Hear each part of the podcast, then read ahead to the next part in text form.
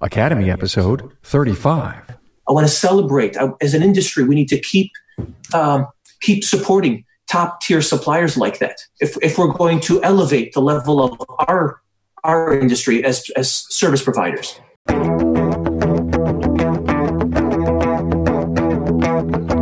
Welcome, automotive aftermarketers, to a Remarkable Results Radio Town Hall Academy. Listen to learn just one thing from today's episode on your journey to remarkable results.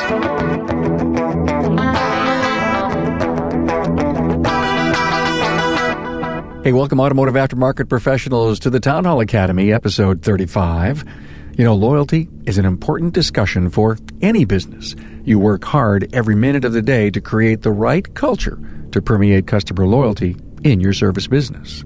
Now, I do believe that the supplier network works very hard to build loyalty from the service professional, and we're going to talk about that in this Academy episode. Carm Capriotti here thanking Jasper Engines and Transmissions for the support of the Town Hall Academy. Jasper has over 2,000 associates, three manufacturing facilities, two distribution centers, and 45 branch offices across the country. They're all working to produce, transport, and deliver the perfect product. Now that's what they do best. Keep customers happy. Joining me for this important discussion on supplier loyalty is Bill Nalu from Interstate Auto Care in Madison Heights, Michigan, John Bridgewater from Wright's Automotive Service in San Leandro, California, and John Epstein from John's Automotive in San Diego. Now, today's podcast has a sister video. If you'd want to see the discussion in action, you can find it at remarkableresults.biz slash A035. Now, there you can view the Academy as it unfolded. You will also find extended bios on my guests and links to their previous episodes. Also on the show notes page, find an important part of the Academy. Yeah, a compilation of the key talking points already done for you. In a recent survey of my listeners, they told me that besides the typical places they would listen to the podcast, like in their vehicle or at work, they also said in the shower, mowing the grass, walking the dog, on vacation, on the beach, and even sewing. Hey, thanks for listening in all your right places. Now, no matter where you find the time for the education, I thank you for engaging in the Aftermarket's premier podcast. Honored to have you partake in this huge content library. Hey, now listen to Supplier Loyalty, the service professional's perspective. Joining me, Bill Nalu, John Bridgewater, and John Epstein. Here we go and enjoy. I read Simon Sinek you know, the, the book on why, he says loyalty is when people are willing to turn down a better product or a better price to continue doing business with you. Loyal customers often don't even bother to research the competition or entertain other options. Isn't that interesting? His definition of loyalty. And yet, loyalty, he says, is not easily won. Repeat business, he says, is easily won, and it all and all it takes is more manipulations. Now, put that in the back of your mind as a thought. He talks about manipulations that lead to transactions, not loyalty. It's like a reward or a trip. Non manipulating deep loyalty, I believe, has value. Someone that is not trying to pull your buttons, but you know you're working together in a partnership. So I want this to be an episode where aftermarket leaders from all aspects of the industry will want to watch this over and over again to understand what it takes to provide an offering that creates loyalty among their customers in a world where loyalty is so hard to find anymore. What will it take to maintain the certain loyalty levels that uh, are uh, that are out there? Are you hearing from your suppliers? Do you know any corporate leadership? Do you know the local parts store's owner, the district manager if you're in a big corporate, you know, if you buy from a big corporation? Do they listen to you? Ooh, you may talk, but do they actually listen? What do they want to do for you? Are their business models changing that's going to affect your trust and potential relationship? Have you ever been part of your supplier's customer executive councils where your supplier listens to you and shares their plans and strategies for keeping you strong and a profitable business.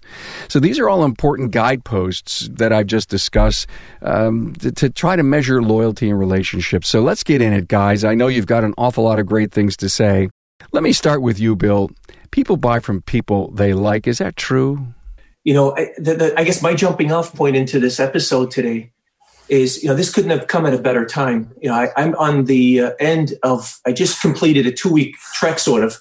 Uh, two weeks ago, I was at my ATI training, uh, my 20 group in Illinois, and then we wrapped it up in in Grand Rapids. And AutoWares our wholesale distributor uh, had a, a meeting uh, and basically wanting to elicit sort of where we are, where we're going. Wow. And then last week was uh, the Dealer Advisory Council for Auto Value Bumper to Bumper and man, oh man, let me tell you here, I'm happy to report I have got the best relationship with my supplier. I couldn't be happier at where we are today and where we are going as a as a distributor uh, and as an industry. And so this is sort of where I guess where we're headed this in the next next hour.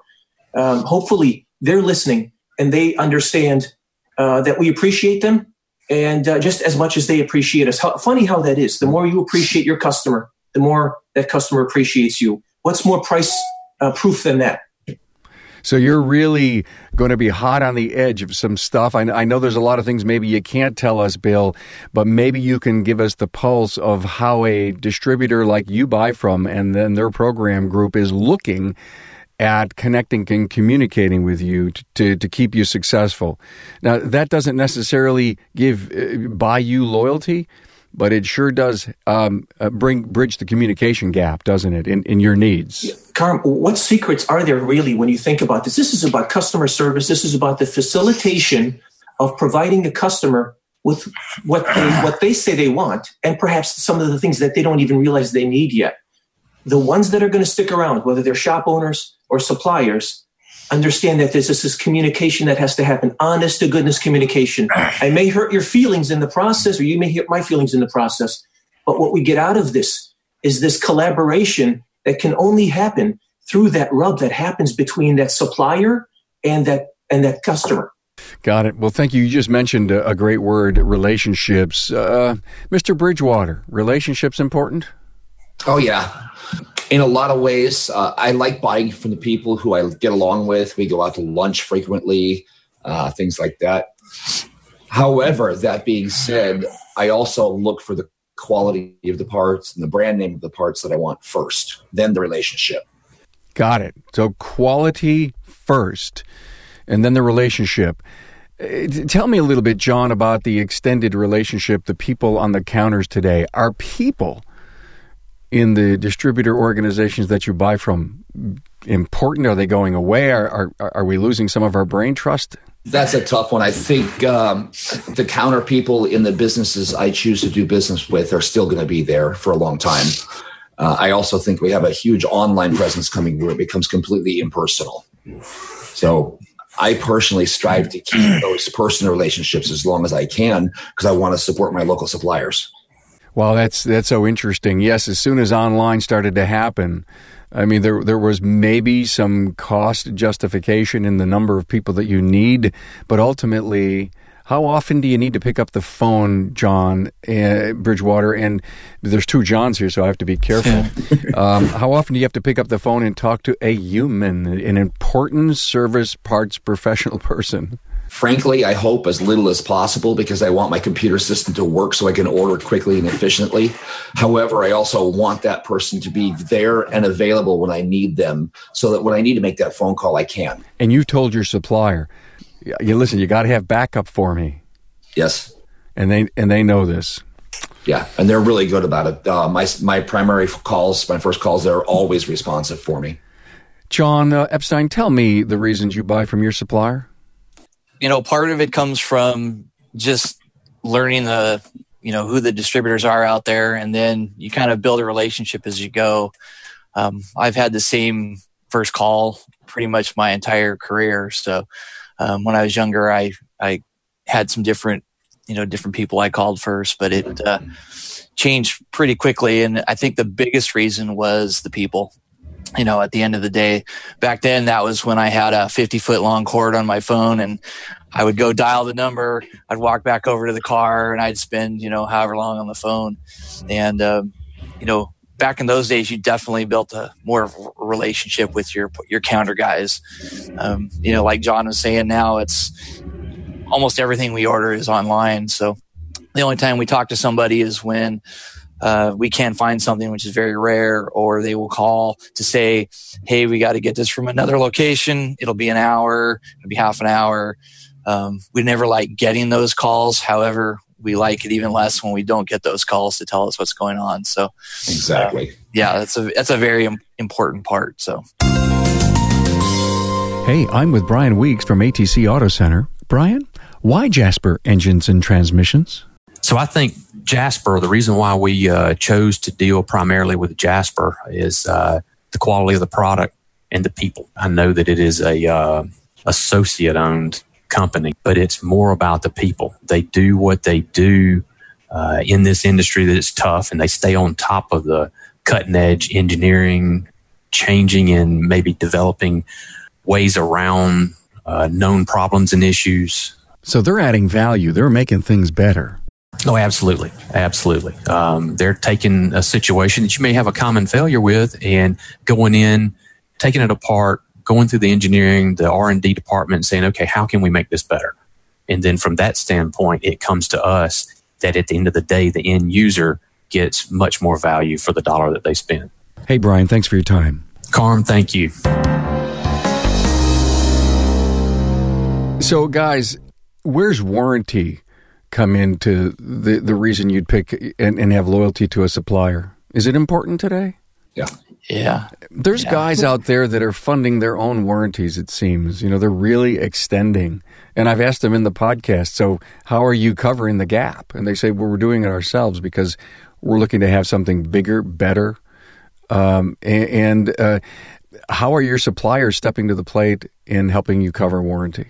I think warranty is going to continue to be um, a situation where we're sort of, I think suppliers are looking at each other and saying, well, I won't, I'll raise mine when you raise yours.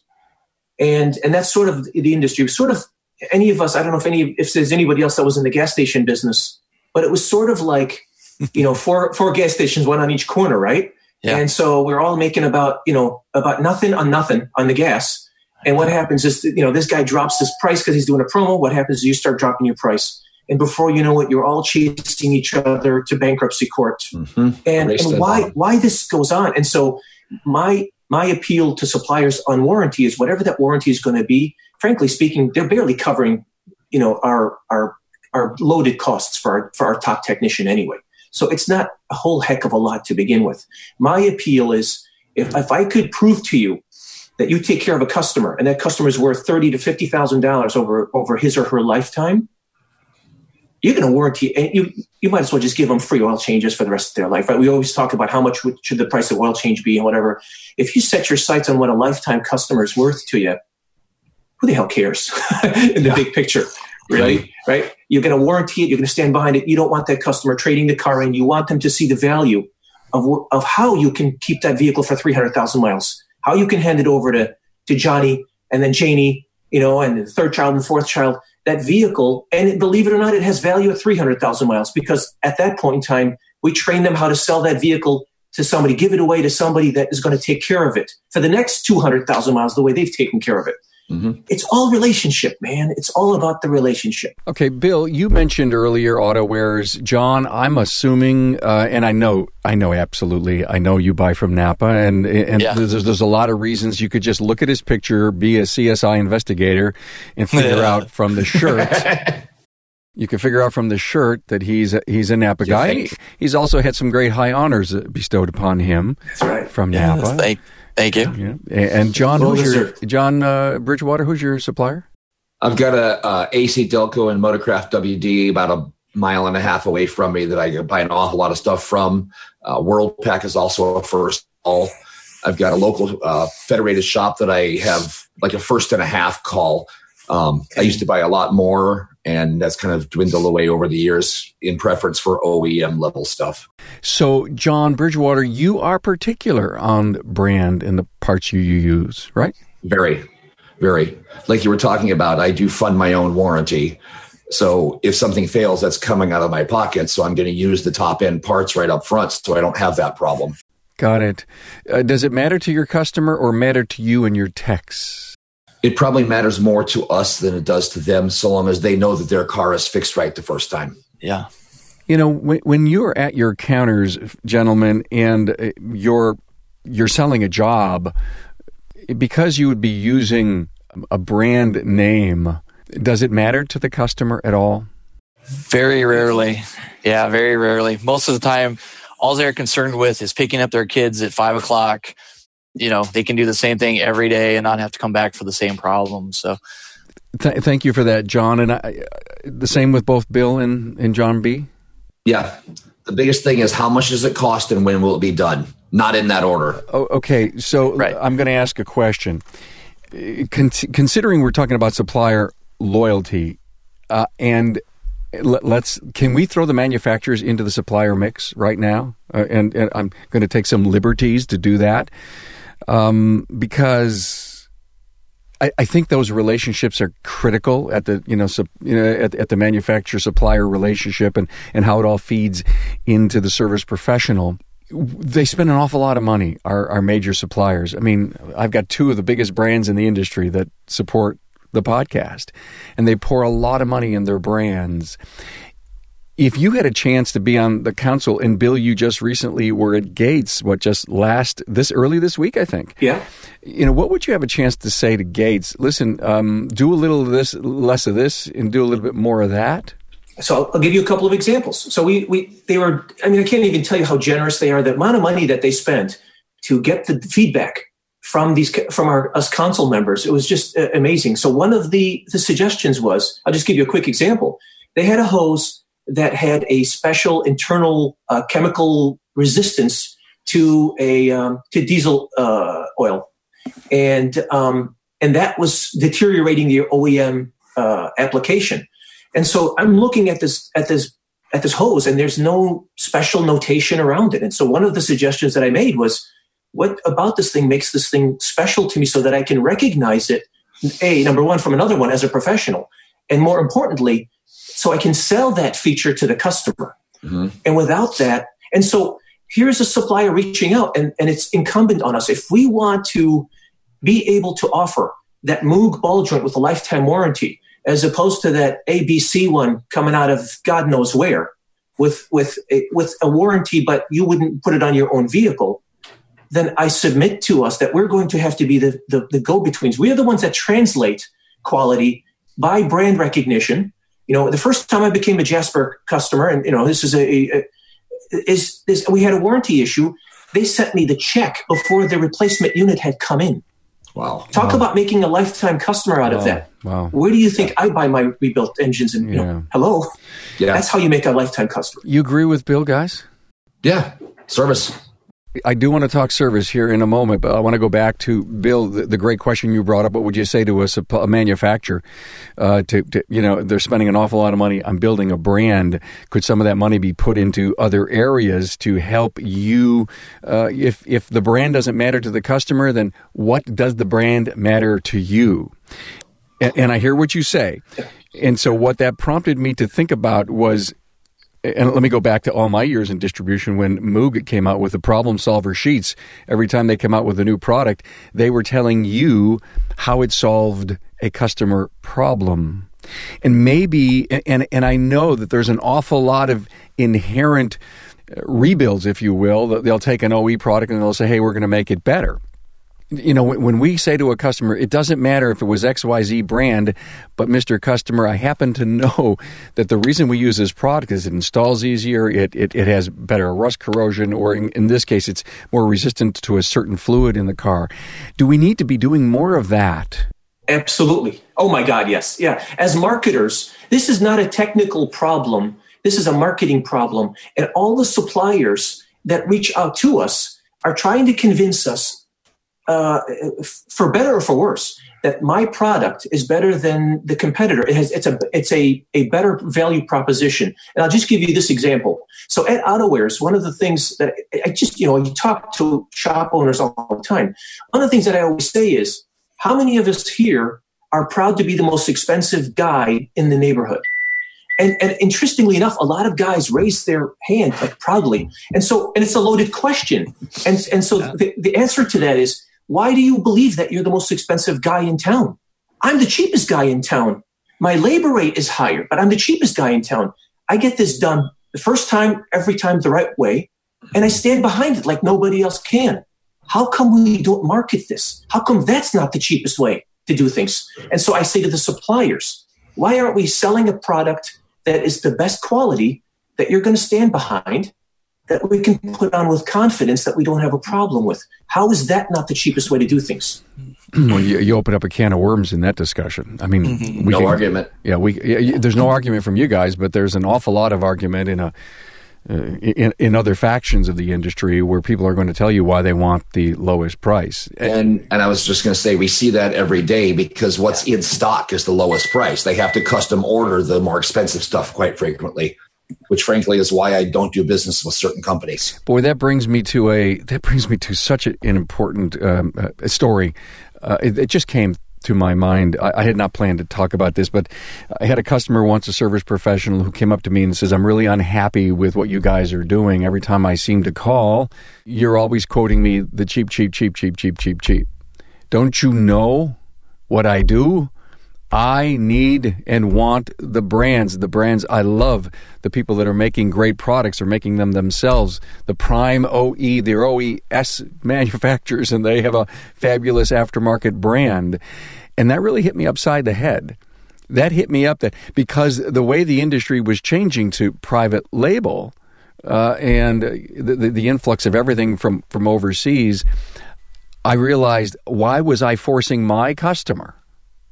To go to always, uh, you know, I, I, put people in buckets and I shouldn't have done that. So, John Epstein, in your case, does does your supply when when you're buying on your computer, do you have a preference to say I want to see all the brands first and then maybe the seconds next? Uh, we do not install the lower dollar white box, whatever you want to call it, parts. Um, in fact, that's one of the you know the perks of having a good relationship with my the parts guys is when I order you know say NGK spark plugs and they don't have them they're not gonna you know drop champions in and send those over instead. You know they know what we use. Um, there are certain parts that we don't use from Napa. We get elsewhere. Um, you know, and it's just a, a, preference from over the years. And it's the same with, yeah, with, with, the brands. You know, if we order a water pump and they don't have a, a new one in a certain brand, they're not going to send us a cheap one because um, it too many times they they've done that. We send it back. They're like, "What's wrong? It fits," and and then you know, so mo- most of the guys know yeah, we have our brands that we use and nothing else. John, do you believe, John Epstein, do you believe that's part of the reputation of your shop, those choices you've made? Absolutely. Yeah, absolutely. Um, you know, we have a three year, 36,000 mile warranty. Um, and, you know, part of that stems from when we were at 2424 and we had a customer come in and they had an alternator. She was, you know, three years old, 10,000 miles. In my mind, that's not right we still replaced it for free. So if you're going to do that stuff, you might as well just have the warranty, pat yourself on the back, promote it, let people know that you're going to do it. Because it's hard to promote that, hey, if that goes out past the warranty, we'll replace it anyway. Right. You and charge accordingly for it. Yeah. So so yeah, it's uh you know the the quality parts. Uh, you know, if we were putting on the cheap stuff and cars are back every six months, that's not going to help our bottom line. You know, it's uh it's uh you know you Bill mentioned the you know the the cheapest. It's not it's not the cheapest. It's the best value is kind of what what we what we call it. The best you know? value. Best value. Yeah. I use those words daily. Hold that thought, John B. But John E. The best value. Sometimes though, the best value for a twelve year old car is not the major brand, or is it to you? You know, we take a very uh, close look at not only the car but the customer. And i guess it's not really the, the, a close look because we have a conversation with our customer and we know we know what their plan is for the vehicle.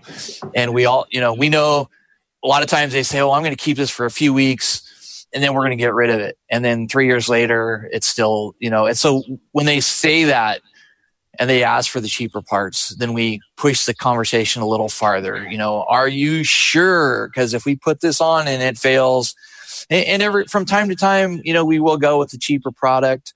Um, well, you know, you do a lesser warranty, you know, if that's what's in the best interest for the customer. But we remind them that, hey, if we, if we go cheap, we cut corners, six months down the road, you got a problem, you know, we can't stand behind it because this isn't what we do.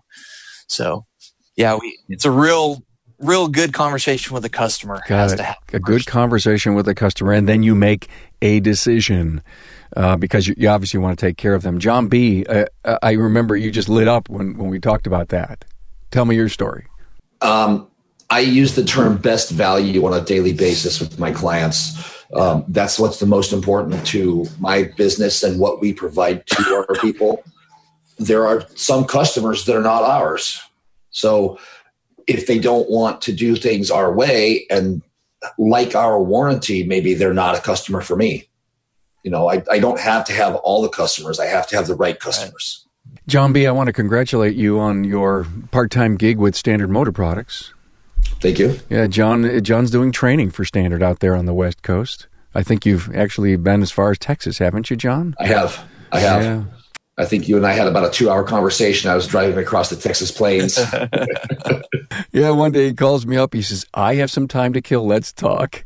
And, and, uh, and, so I said, sure, it's great. Let's catch up. And, uh, you know, he's a world class ASE honored technician, uh, very, very few in the entire industry have uh, gotten John's allocates, and we'll we'll we'll we'll mention all that in his extended bio. But glad to have you here. Your first time on the academy, John B.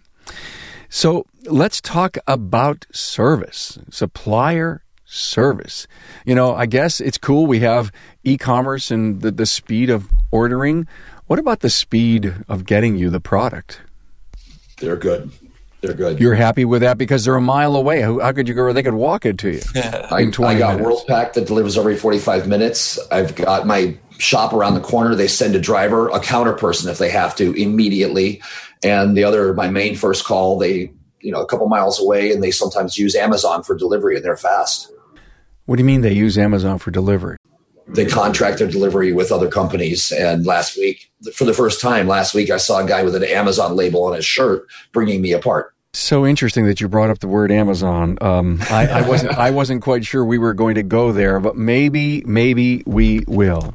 Let's hammer in on delivery service, guys. You know, John, you're lucky enough to have somebody that close and and and willing to the creativity of of, of hiring out. You know, I mm-hmm. can imagine Uber come and get this part, bring it to John right away. I mean that that's that's going on really, wouldn't it be cool if we could all hire out and have positions filled on demand as we need them and not have to pay for it when we don't?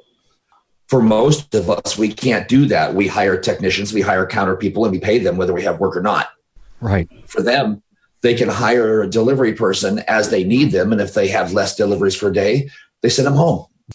You know, that's a that's a real clever idea on demand. I'm sure there's a supplier out there. Oh, by the way, we will have a supplier roundtable talking about um, the loyalty and their connections to the service professional, and I'm and I am working on that. And if anyone who's listening, who's a supplier, would love to get on the show, Carm at remarkableresults.biz. Okay, service guys, uh, you know it's uh, always in the top five. It seems, uh, you know, being able to uh, access uh, the the part because you're working on productivities you know, in, inside of your shop. Bill Nalu, um, uh, how do you rank service? Is how important is it? So I always, you know, me, I'm, an, I'm a contrarian by default. What I always, always tell, what, one of the first questions, one of the first questions I answered for my for my supplier, my auto supplier was, you know, what do you need for service? I said, here's here's what I need. Is I need you to realize that to think of beyond the delivery of parts. I mean, in in Metro Detroit, parts acquisition is not an issue here for us. And where there is, we've got a couple of loaner cars to bridge that gap. That's not the issue here. The issue is going forward, and you bring up the, the Amazon, the big Amazon gorilla. Amazon is not a revolution. Amazon is an evolution. Amazon, the, the, the Amazon concept has been around forever and a day. It's just now showing up in, in, in a really big way in our market now. And so I, I ask of my supplier to do the same thing that I ask of my customer. Just give me a second to explain the why much and the how much. And, and nine times out of 10, that customer ends up understanding that er, we're just in a race for time here. Given enough time, they could go to school for 20 years. They could save enough money to build their own shop. They could take enough time to fix their own car. But what they're not going to be able to do is, if, again, if, if time is, a, is no, uh, no issue, but unfortunately for us, time is an issue for everybody. That's the one thing you cannot purchase in life, and that is this time that we're that we're spending. And so we're in a race to provide as much value in as little time as possible. And so my supplier understands the way I understand and the way I advise it to my customer.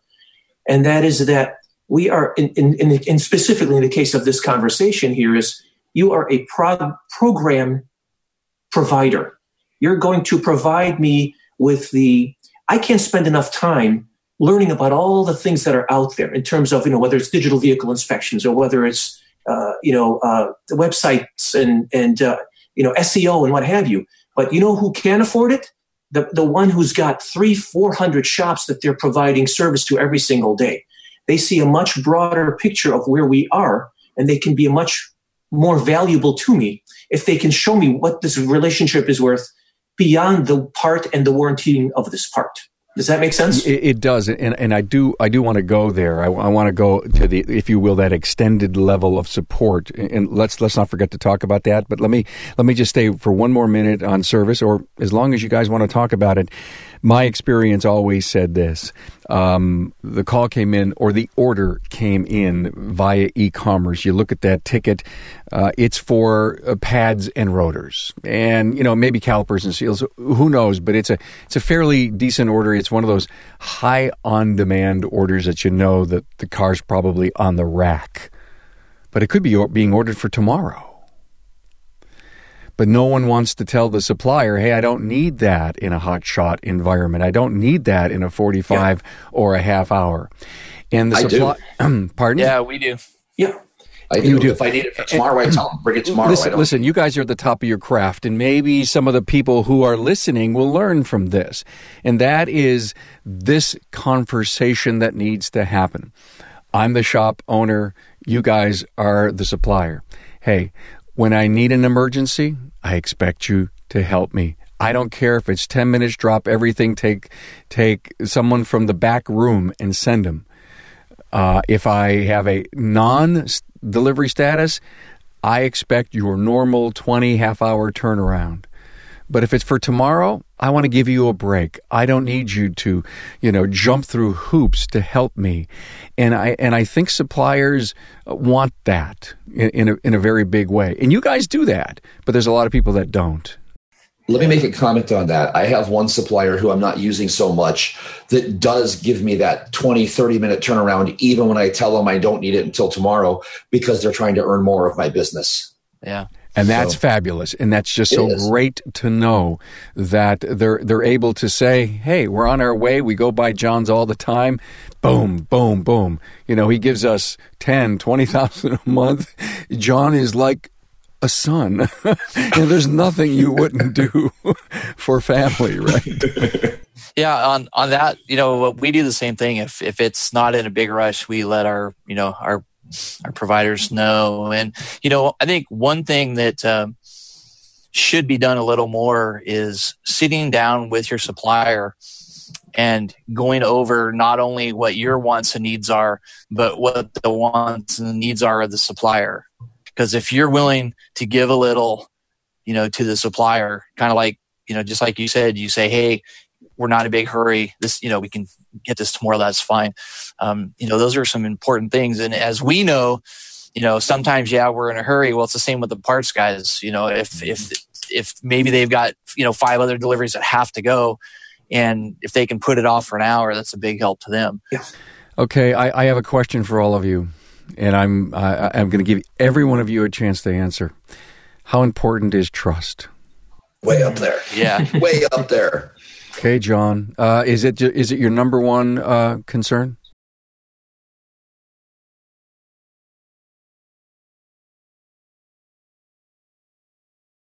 Why? Because once it's lost, how do you get it back? Mm-hmm. And once, how and how do they lose it? How do you lose it? Uh, I'll give you an example. I'll give you an example. So one in another lifetime, there was another supply that goes unmentioned that was reboxing an unmentioned product in a box, and we found that product that they said they had gotten rid of, and they reboxed it. Okay, yeah, that. Uh, how do you how do you recover from that? Right. All you got to do is tell the I truth. I got another one for you. Go ahead, Yeah. John. many many many years ago another unnamed brand name uh, they had one counter person who never called me when they didn't have the part and there was going to be a delay and uh, you know one time two times that's fine but when it's 10 or 15 or 20 the trust is gone forever and i stopped calling them for parts Wow. A- And, uh, that's how you lose trust. Uh, John, you've been doing business with uh, Napa, John E., for years. Anyone ever um, take advantage of that trust? Um, every once in a while, you'll you'll run into somebody. Um, probably my most memorable thought was way back when I was very small, and I.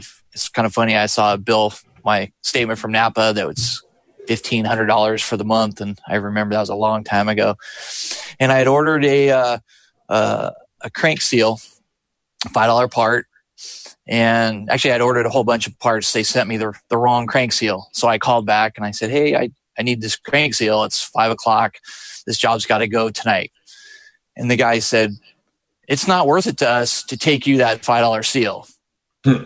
and, you know, a lot of things ran through my mind. I asked for the manager. For some reason, they brought me that seal. And it's funny how that $5 seal almost lost Napa a $25,000 a month account. Mm-hmm. So that $5 seal isn't, you know, it's not a $5 seal if you look at the big picture. But at the So- time, you were buying 1500 Yeah. And at the time, that was how many years ago? 20 years ago. 20 years ago. That was a big account back then, actually. Yeah, or at least, it- at least it you were really a me- was. you were Yeah. a medium account because a big account 20 years ago was maybe five or six grand because the guy was splitting his business between three suppliers and, you know, to get 1500 and you knew the guy had three or four bays. It's not hard eh, as a supplier to do the math and realize the potential that you have. Yeah. Let me just say one thing, guys. I had a story with a customer. Talk about suppliers because we're suppliers. Hello, right? We had a customer of ours that was was a didn't know him. He came in for a tire repair. Came in and and uh, had some business to do at the bank next door to us. Came in and he said, "How long will it take to do a, a tire repair?" I said, "15 minutes. I'll have it done within 15 minutes." We went next door, came back within 10 minutes, and uh, we had the tire repair done. Fast forward a few years of us doing business together, and we we're having lunch, and he said to me, I just want you to know that I had just left a competitor of yours, a national competitor, and I came to you to give you a shot. And he said, I just want you to know how critical service was to me. If I had come back and that vehicle wasn't in the shop within 10 minutes, I was ready to pull it out. That account was three quarters of a million dollars of business mm-hmm. during the course of the time that the company was around and they, had, they were bought out. But three quarters of a million dollars Yeah. Is what that tire repair, what that my word was to him. That's how critical that was. Absolutely. Great, great story. Um, Bill, you brought up uh, just a, a few bits ago that it goes beyond product, price, people, service. Uh, you've always said to me, Carm, yesterday's parts houses, yeah, they're all but dead. Talk to me about that. it, it- the program itself has to center around the same program that you're building for your customers. I don't. I, I just clearly. I don't see a difference between that.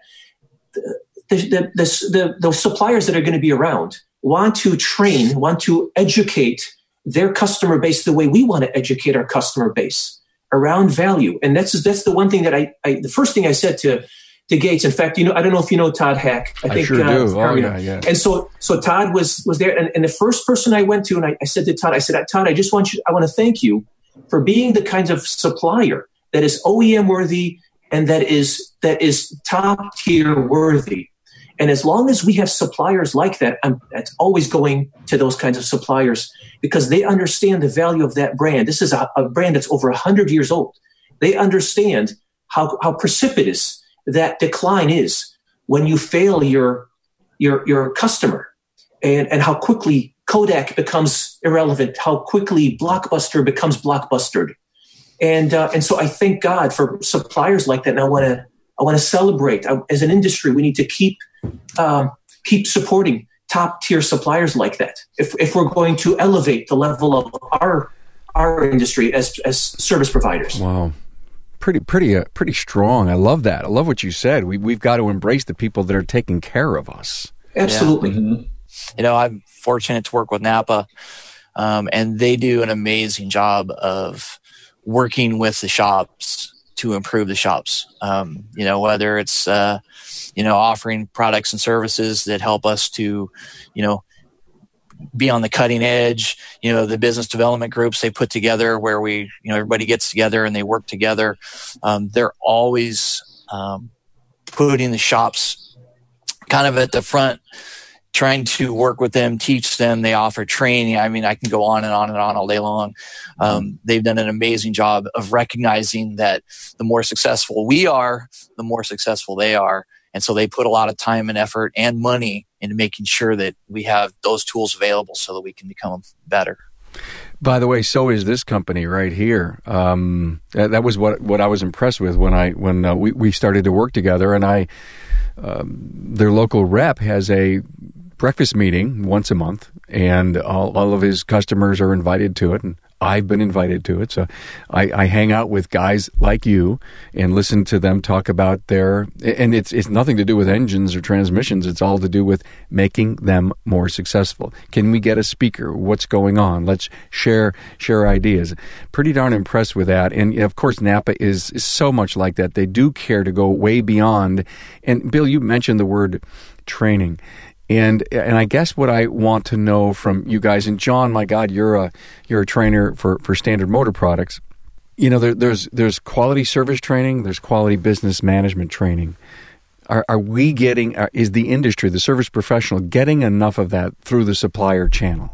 I think they're getting it. I think they're um, they're slowly but surely understanding that uh, technical training, automotive technical training doesn't just have to be in the back room.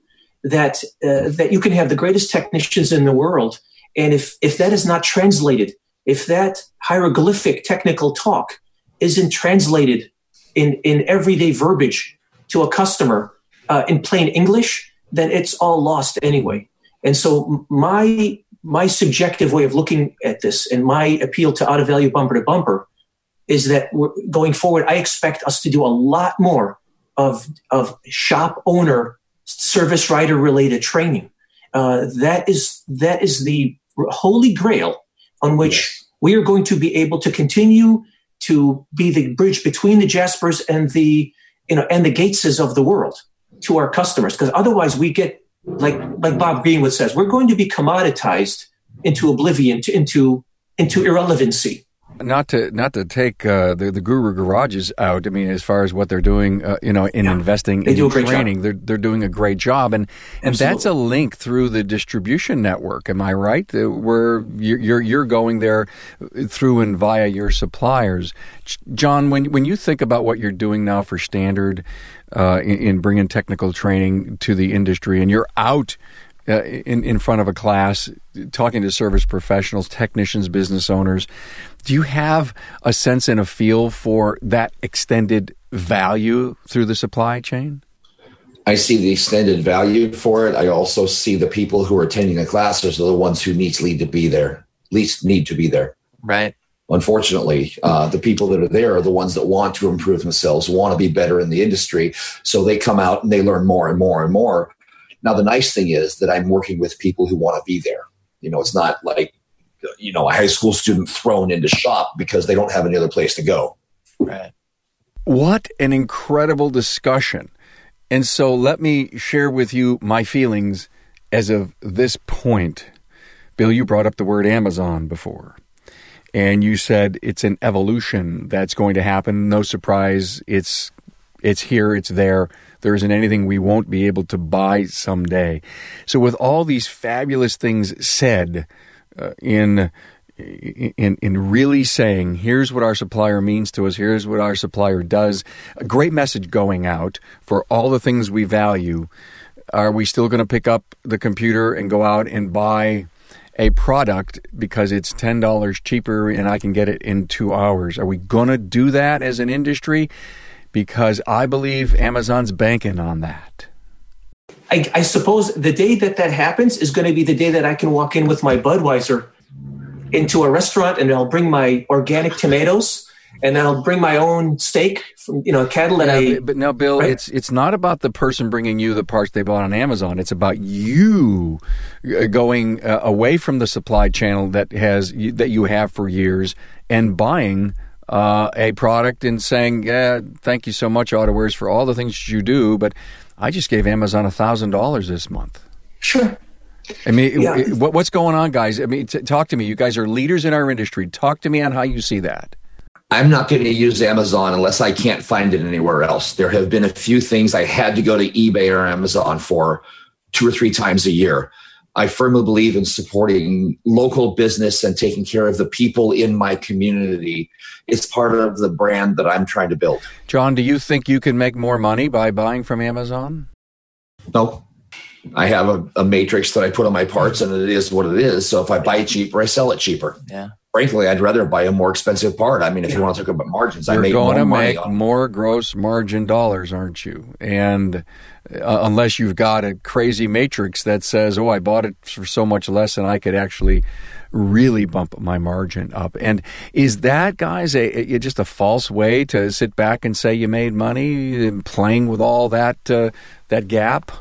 Or is that just real, real, honest to God, really big dollars? If I could buy the identical part from a from an ecom supplier, um, why not? I'm not looking to get greedy. I don't want to get yeah. rich. I want to be able to have a comfortable life and sustain my business. Um, a model, this may be a little off topic, but one business model I'm considering is selling parts at cost and making all my margins on labor. Yeah. That way nobody can yeah. shop me anymore. Yeah, so, so what John John's talking about is business model transformation. So let's give up our margin on parts and and just make it up on labor. So maybe we charge 200, 250 bucks an hour.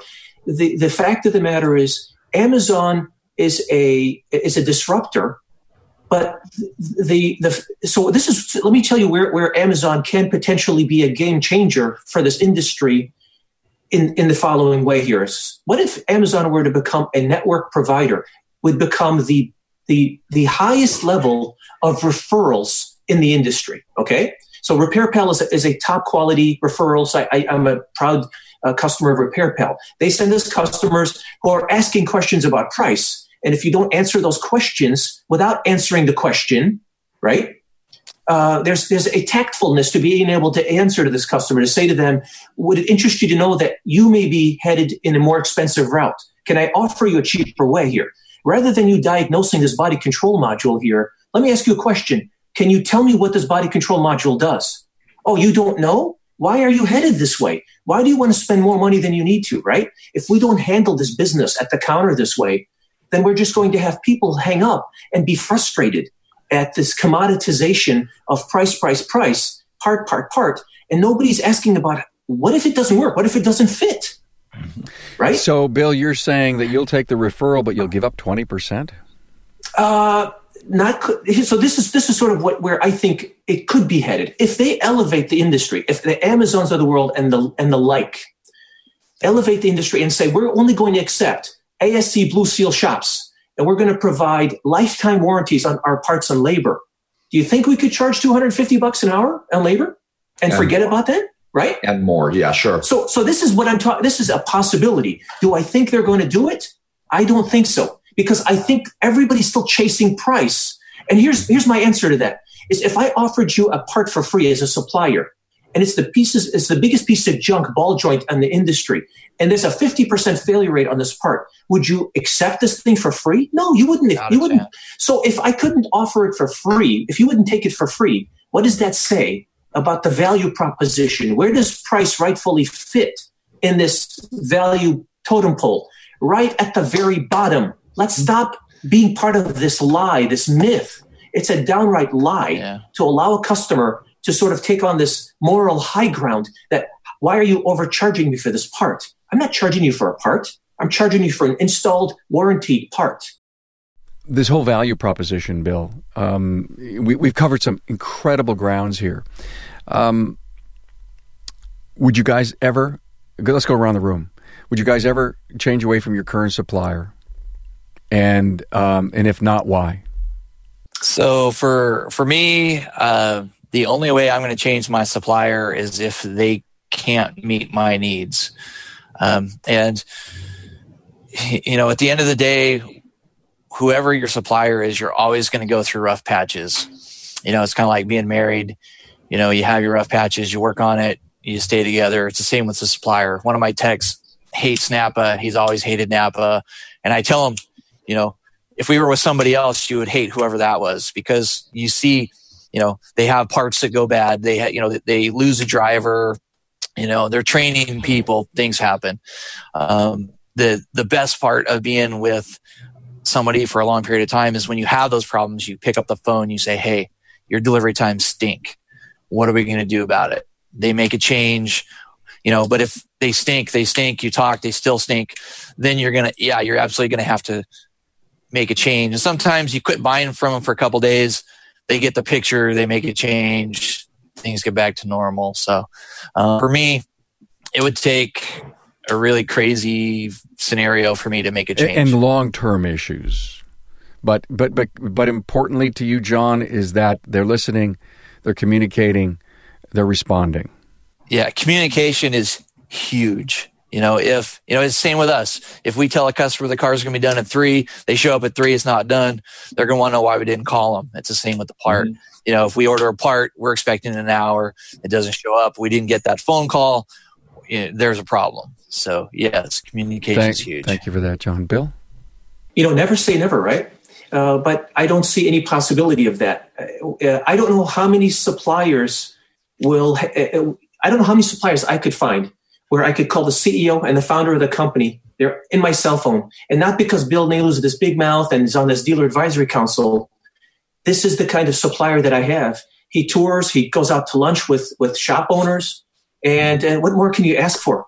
from a, a That's WD. you though, Bill. That you you want that relationship, and, and and I guess let me encourage to the rest of the world, to the rest of the service professionals, you want that relationship because it's just like the story of fixing the tire.